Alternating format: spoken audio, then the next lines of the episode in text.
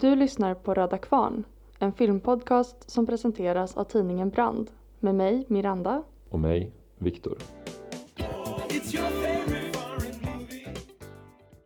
Vi har sett en film. Ja, det har vi. Vi har sett Die verlorene Ehre der Katharina Blom, alltså Katarina Bloms förlorade ära av eh, Volker Schlondorf och Margareta von Trotta. Volker Schlendorf, kanske det tyskaste namnet i filmhistorien. Det är väldigt sant. Eh, Den är från 1975 eh, och den är baserad på en roman av Heinrich Böll med samma namn. Den börjar med att Ludwig Götten, som vi inte har fått så presenterad för oss än, eh, vi får se att han stiger i land från en färja och han är bevakad på ett otroligt diskret sätt. Det står liksom en fet snut och så här, låtsas filma de vackra vyerna medan han hela tiden zoomar in på den här unge mannens ansikte då. På en i övrigt tom båt en så här februari tisdag. Precis. Eh, man känner igen en sibbare. Eh, han uh, stiger land från en färja, han är bevakad av polisen. Han, eh, ja men vi, vi får följa honom, han stiger in i en bil, han blir förföljd. Men ja, till slut så hamnar han då på en fest. Och på den här festen, det är en eh, riktigt eh, icke-politiskt korrekt maskeradfest kan vi säga. um, och där möter han då eh, Katarina Blom som eh, ju spelar liksom, huvud, huvudrollen. Eh, och det är Angela Winkler som spelar henne. De träffas där och man ser hur de verkligen får en magisk kontakt. De går sen hem tillsammans och eh, på morgonen Eh, så stormar polisen eh, Katarina Bloms lägenhet. Men där finns ingen Ludvig Götten utan där sitter bara Katarina Blom och äter frukost själv. De blir väldigt förvirrade och de beskyller henne för att han är borta. De har haft det här, eh, det hela byggnaden under övervakning hela natten. Eh, så de förstår inte vart han kan ha tagit vägen. Men då blir också Katarina Blom misstänkt för att har gömt honom helt enkelt. Eh, och eh, polisen har en teori om att eh, de eh, inte alls träffades för första gången kvällen därpå utan de har, de har haft en relation och Katarina Blom eh, misstänks då också vara en del av eh, Göttens anarkistiska nätverk. Eh, vi, först, vi får veta att han är en eh, ja, eftersökt anarkistisk terrorist och eh, bankrånare och eh, det är därför de har haft bevakning på honom. De kan inte hitta några bevis på att Katarina Blom har känt honom eller att hon har, att hon har gömt honom eller ja, de, de får helt enkelt inte ut någonting från henne. Eh, så de tvingas släppa henne efter ett tag. Men det som händer då det är att pressen har ju redan fått nys om den här historien. Katarina Blom hängs ut i media eh, och pressen letar upp liksom hennes arbetsgivare, hennes eh, svårt sjuka mamma som ligger på sjukhus efter en operation och eh, svartmålar henne. Eh, och det här, det här är ju också ett, ett huvudtema som vi vill komma tillbaka till. Nej, men vi får följa då eh, pressens, pressens svartmålande av Katarina Blom och vi får också följa polisens eh, utredning eh, av henne i jakten på Ludvig Götten. Och polisen eh, lyckas då också eh, ah, gräva fram eller på något sätt lista ut att men, Katarina Blom som kallas nunnan av sina vänner, hon är minsann inte så eh, ah, pryd och ordentlig som, eh, som hon låtsas enligt dem då. Utan hon har någon eh, hon har manliga bekanta som gör nattliga besök eh, och ja, de, de driver, ja, de driver liksom förhören med henne i den riktningen. Men eh, Katarina Blom hon säger ingenting. Hon, hon medger att hon kanske har haft en bekant men hon vill inte ge ut hans namn. Eh, överhuvudtaget så, så säger hon inte så mycket till polisen. Men till slut så får vi då se några händelser ur, ur hennes perspektiv. Eh, för hittills så har vi ju bara sett den här historien utspelas och vi vet ungefär lika mycket som polisen vet, eller tror sig veta. Eh, och då får vi ju se att hon och Ludvig Götten faktiskt bara träffades på den här festen och liksom blev, blev förälskade och gick hem tillsammans. Och vi får också se att Katarina Blom ringer till honom och vi får då också liksom följa eh, sladdarna från telefonen och då ser vi att det här telefonsamtalet är ju avlyssnat. Och eh, på det viset så eh, kan de också gripa eh, Ludvig Götten. Katarina Blom blir förkrossad av detta och eh, vid, det här, vid det här läget så är hon ju eh, helt nergjord i tabloidpressen. Och det är framförallt en journalist som vi får följa och som skriver eh, ja, riktigt ja, svartmålande och förljugna reportage om henne. Och hon bestämmer sig för att stämma träff med honom i sin lägenhet där hon inte längre kan bo för den är liksom befläckad av polisens genomsökningar. Eh, men hon stämmer träff med honom där och eh, det slutar faktiskt med att hon skjuter honom. Hon skjuter honom, hon mördar honom och sen får vi också veta att hon också eh, mördat hans fotograf som är ens kumpan. Ja, det är liksom, det är där hennes, eh, hennes eh, öde slutar. Vi får se sen hur hon eskorteras eh, genom eh, ja, några gånger i ett fängelse eller ett häkte och där stöter hon på Ludvig Götten, hennes älskare som, som också är, är hållen där och båda sliter sig från poliserna som eskorterar dem och de omfamnar varandra. Men de slits sen isär och eh, ja, förs på varsitt håll. Filmen slutar sen med att vi får se begravningen av den här journalisten som, eh, som hon har eh, skjutit. Och eh, ehm, chefredaktören för den här tidningen håller ett brandtal för pressfriheten som en, ja, en hörnsten i, i demokratin. Och det är, där det, det är där vi lämnar den här berättelsen. Men vad handlar filmen om egentligen? Det är kanske först och främst en stark kritik av förljugenheten i liksom den liberaldemokratiska kapitalistiska versionen av pressfrihet och rättsstat. Det här är ju en film som målar upp en bild av ett liksom polis-media-komplex kan man säga där polisens ja, men liksom, oärliga och liksom, rättsövergreppsliknande liksom, metoder eh, sker i symbios med pressens förljugna eh, reportage och liksom medvetna eh, förvrängning av information som presenteras för offentligheten. Och den gör ju det här i en specifik liksom, västtysk 70-talskontext där jakten, alltså liksom antiterrorismen och så antikommunismen eller antianarkismen de anklagas ju om, omväxlande för att vara anarkister och DDR-anhängare. Eh, alltså de här politiska fienderna, vilka de nu ska vara. Jag vill bara säga, alltså um, jag stötte på en, en filmrecension uh, i New York Times som är från 75 där de skriver att uh, the film, a dramatized, a dramatized polemic about what it sees as the excesses of freedom in the democracy of West Germany. Så så kan man ju också se det. Exakt, och det är ju liksom... Kritiken äh... av den överflödiga friheten.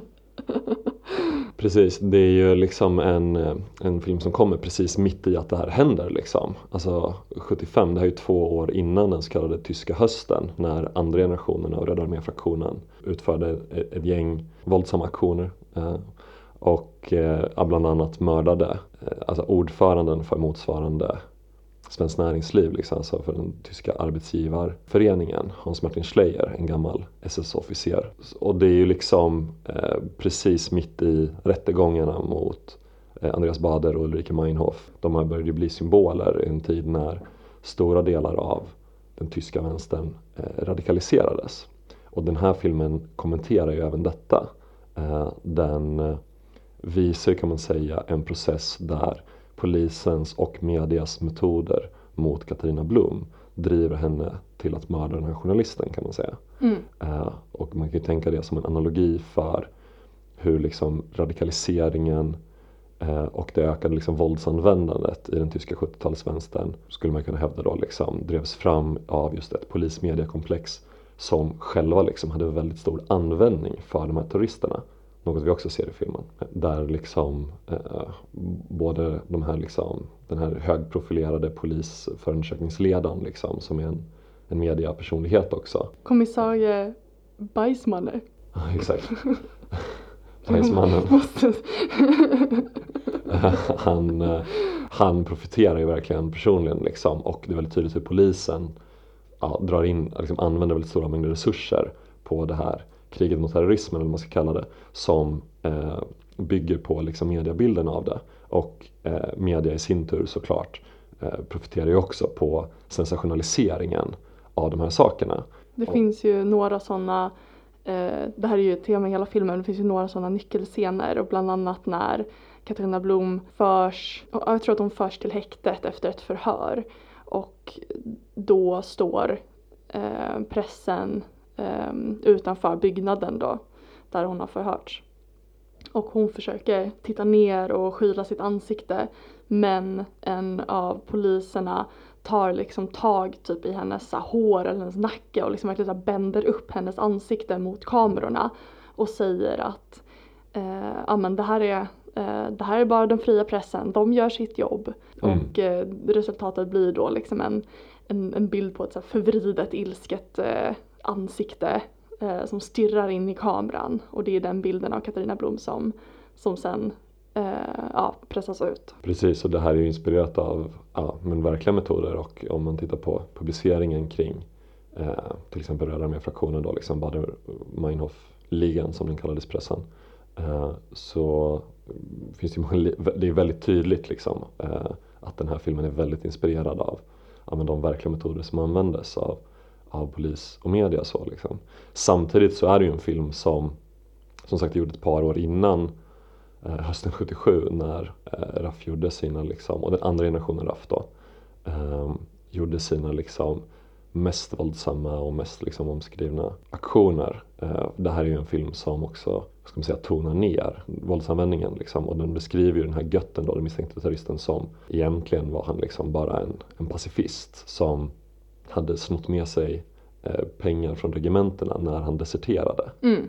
Det är det han egentligen har gjort får vi reda på i slutet av filmen. Precis. Katarina Blom är ju inte, hon är ju knappt ens politiserad. Hon, hon har ett, eh, ett eh, Karl Marx citat eh, nedskrivet på en lapp på sitt så sängbord. Men det är inte för att hon egentligen har studerat Marx utan det är för att hennes präst har typ sagt det här citatet. Och hon tyckte att det var så, hon tyckte att det var så fint och så bra så att hon ville skriva ner det och ha det med sig. Precis, det känns ju en av, en av de yngre poliserna som har en lite mer, vad ska man säga, intellektuell framtoning som säger att ah, det måste vara från Marx eh, tidiga skrifter. Eh, precis, hon är inte egentligen så politisk. Det är ju verkligen någonting man kan alltså, känna igen från idag också. Alltså en, en polis och säkerhetspolis som vägrar se till så här, ja, men, sociala faktorer och liksom sociala nätverk eh, och istället liksom bara inriktade på att se människor som ja, våldsbejakande extremister. Och det är liksom den ideologiska drivkraften som hela tiden ligger bakom eh, ja, IS-krigare och, och så vidare och så vidare. Ja men verkligen.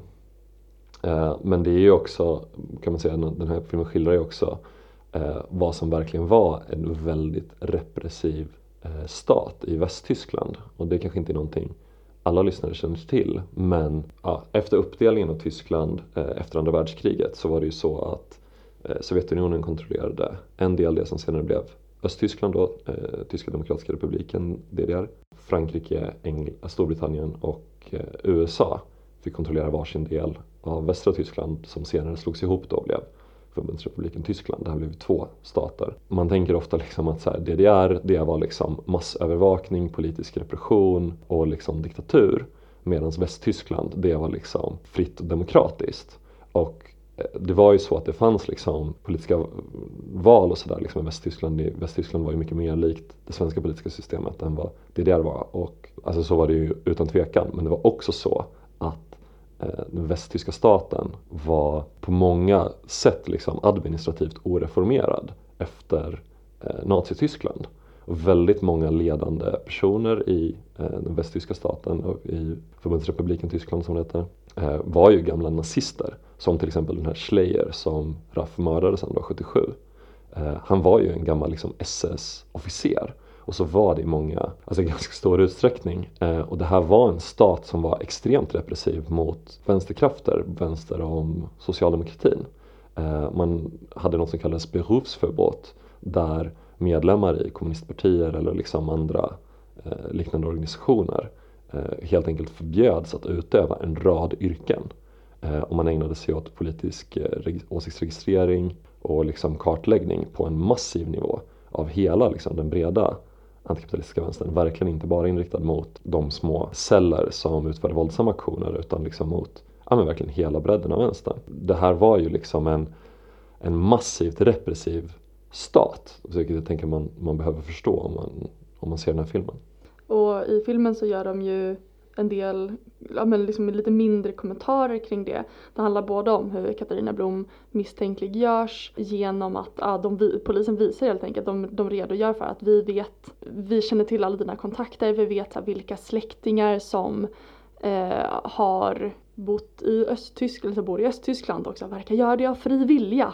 Det är väldigt misstänksamt och ja, har olika politiska engagemang. Men också i, mot slutet av filmen när Katarina Blom tas in av sin faster typ och ja, hon får bo hos henne och de sitter och pratar lite om att ja, de är, de är en samling människor som pratar om att ja, men nu, är, nu är ju allting överspelat, du är inte längre misstänkt och ja, vi, har, vi har förvisso blivit nergjorda i pressen allihopa men det är ändå okej. Okay. Och så är det en man som säger att ja, jag har ju inte blivit nedgjord men det är ju för att jag var nazist. ja. Så han, det blir ganska stel stämning. Ingen vet riktigt vad man ska svara på det men mm. Nej precis och om vi tänker eh, alltså kring det tyska näringslivet eller den tyska pressen så är ju även där ägandeförhållandena oreformerade eller oändrade liksom från Nazityskland.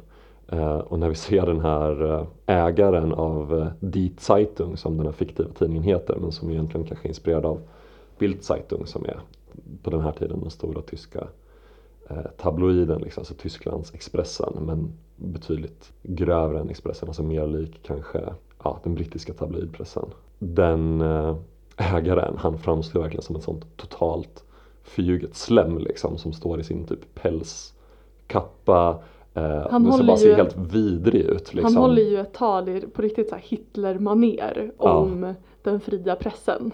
Ja. Det är ju, ja.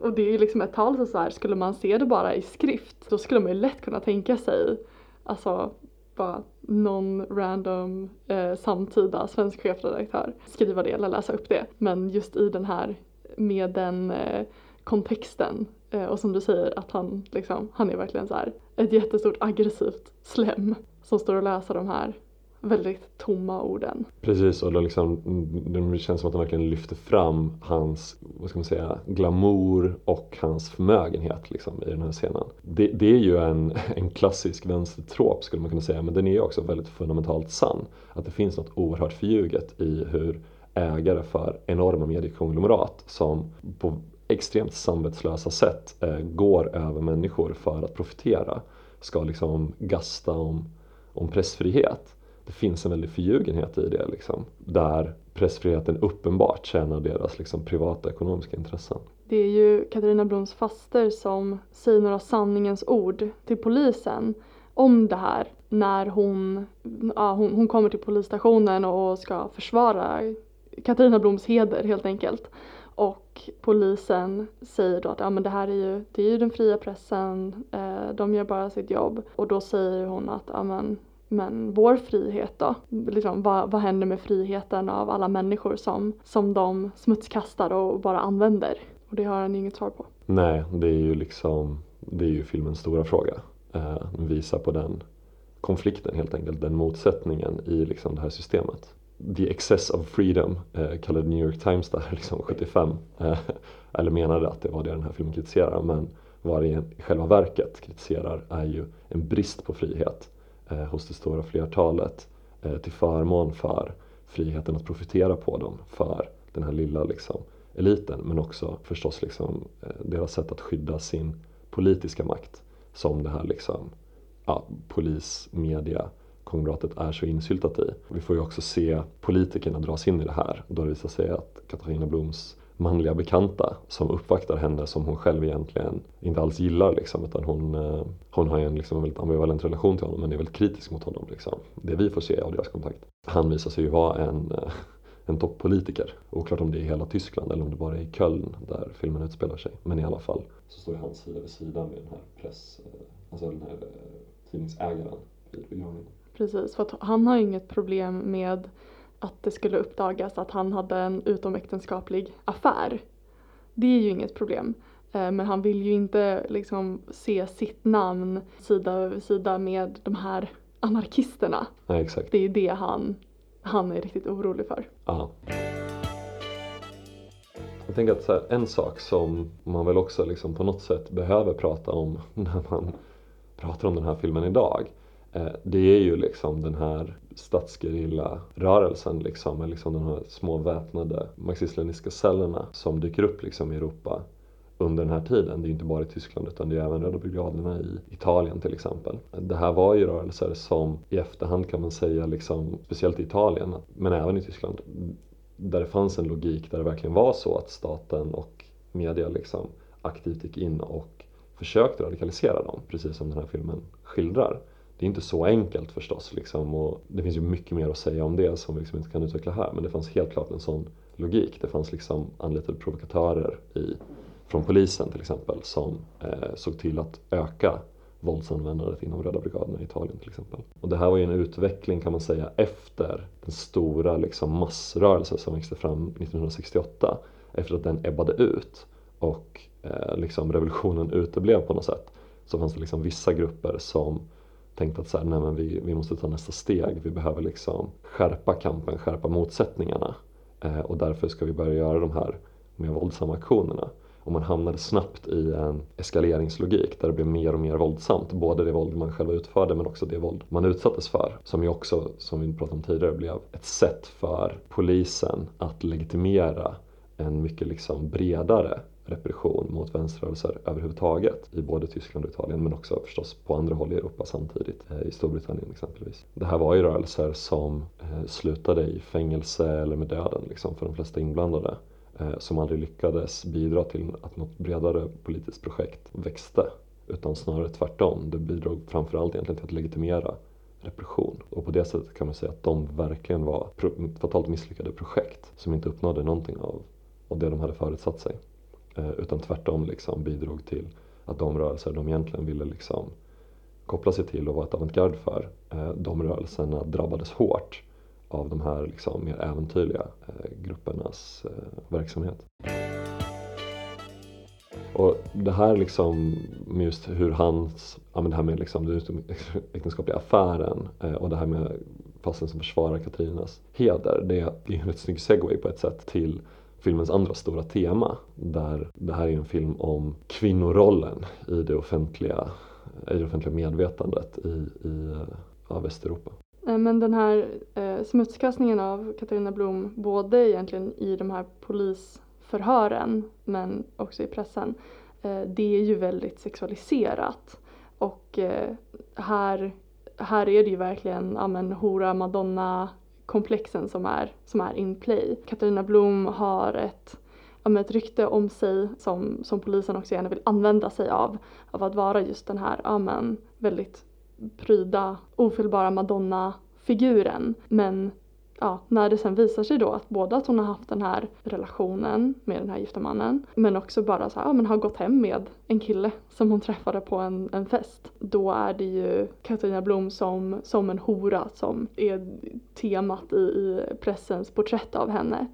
Och de ja, letar ju upp människor från hennes förflutna, bland annat hennes exman och ja, får till något citat från honom. Det är ganska oklart vad han egentligen säger för att den här journalisten förvrider typ alla citat. Men ja, där, du, där det utmålas som att nu, nu förstår jag varför Katarina Blom eh, lämnade mig. Hon kunde ju inte ha en sån enkel arbetare som jag utan hon, eh, hon vill ju vara med någon som kan köra Porsche. Vilket ju då den här terroristen gör på ett väldigt eh, eller gör han det ens? Jo men han gör ju han det gör i den här, han början, i den här, flykt, bil, i, i den här flyktscenen i början efter färjan. Ja. Men den annan som kör Porsche är ju journalisten. Ja, visst. Det här handlar ju väldigt mycket om just, alltså, och polisen använder ju det här för att sätta press på henne. Att så här, men varför gick du hem med den här mannen?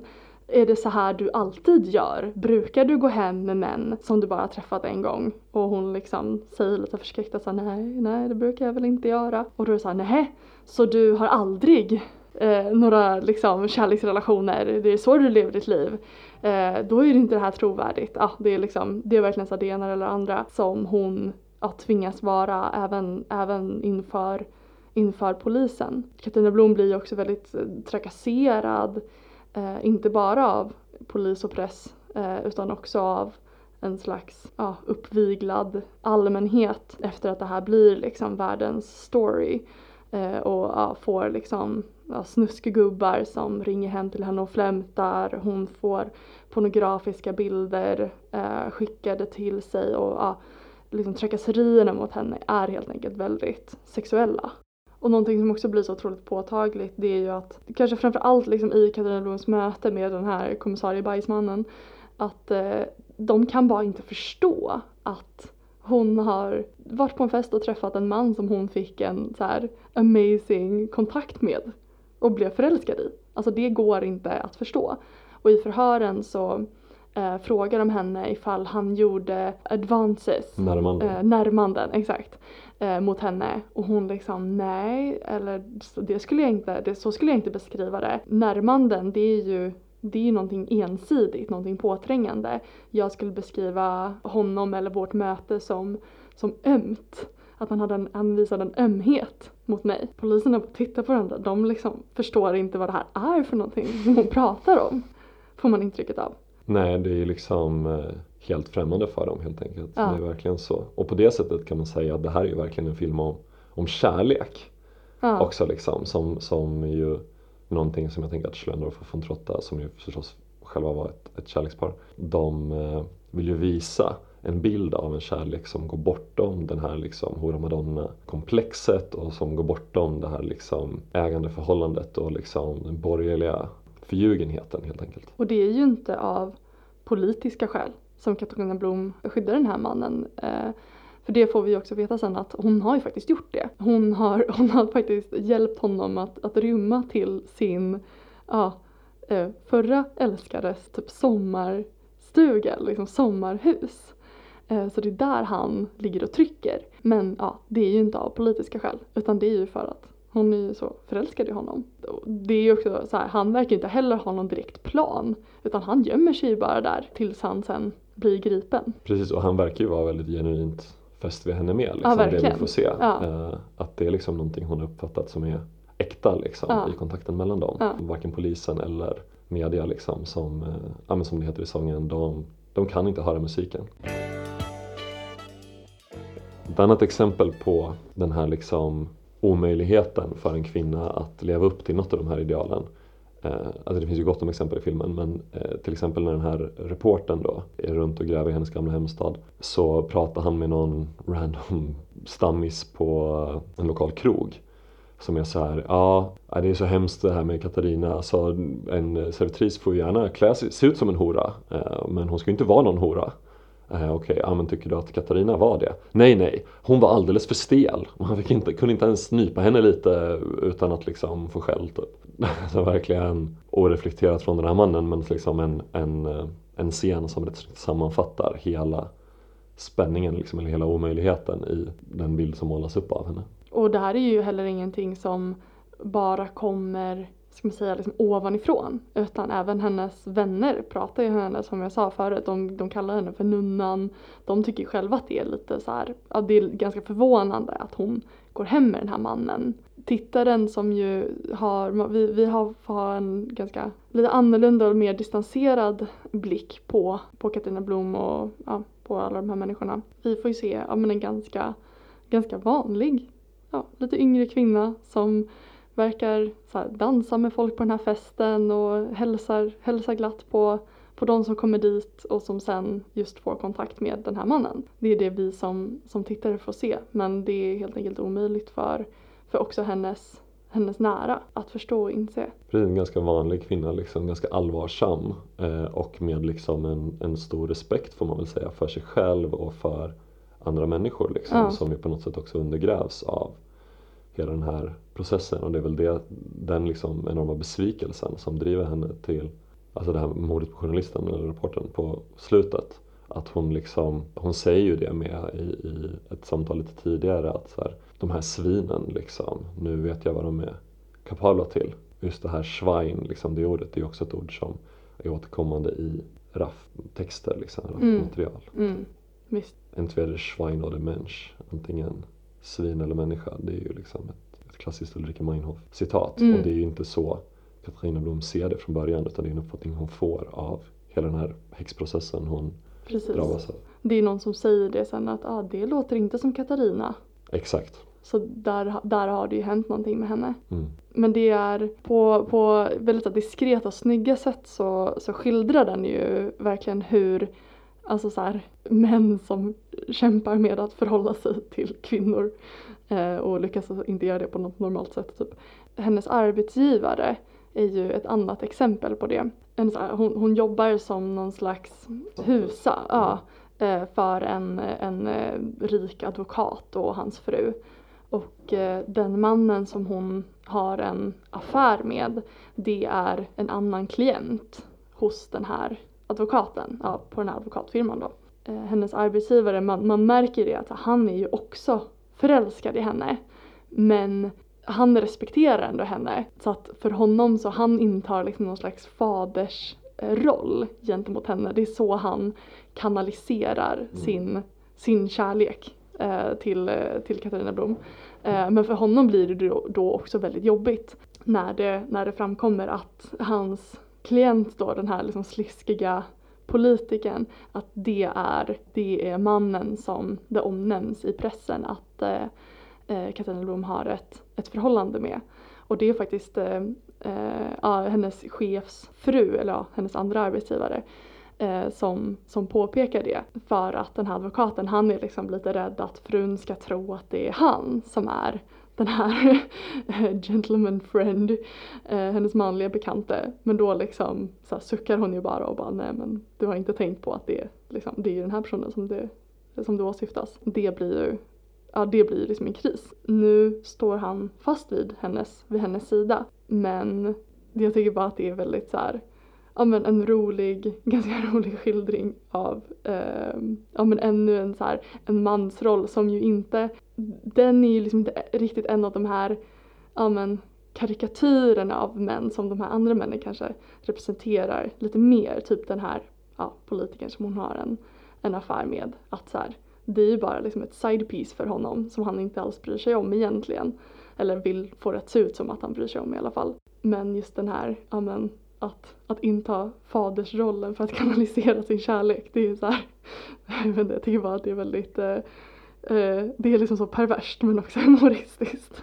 Han, han blir ju verkligen jätteupprörd när han slås av den tanken när hans fru säger det till honom. Han är så här, är det så, då ska jag trycka till honom på käften. Alltså, Ja, just det. verkligen ska börja slåss den här liksom Försvara hennes... lilla så här medelålders advokaten i sin lilla så här pullover, ja. eller det, polotröja Ja. liksom. Den enda välklädda i den här filmen för övrigt. Eh, de flesta ser ju helt hysteriskt eh, tyskt 70-tal ut liksom. Men eh, Jag tycker Katarina Blom är Ja, ganska sant. välklädd också. Precis, Katarina själv är ganska välklädd. Lite, lite tråkig kanske, lite proper. Nej.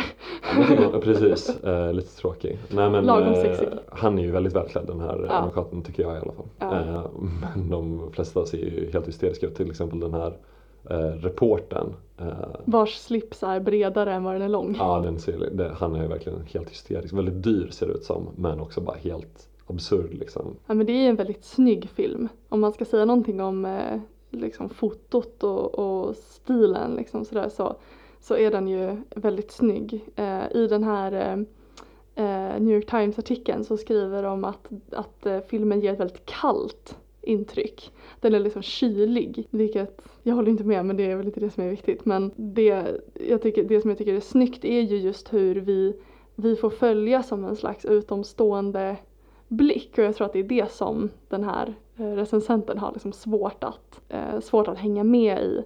Att vi liksom, man anar ju att det är någonting som eh, Katarina Blom döljer men vi, det, det tar ganska lång tid innan vi egentligen får se någonting ur, utifrån hennes så här, totalt subjektiva perspektiv. Det är en ganska ovetande så här, publikposition som man, som man för, försätts i. Vilket jag tyckte var, det var, det var faktiskt ganska fängslande.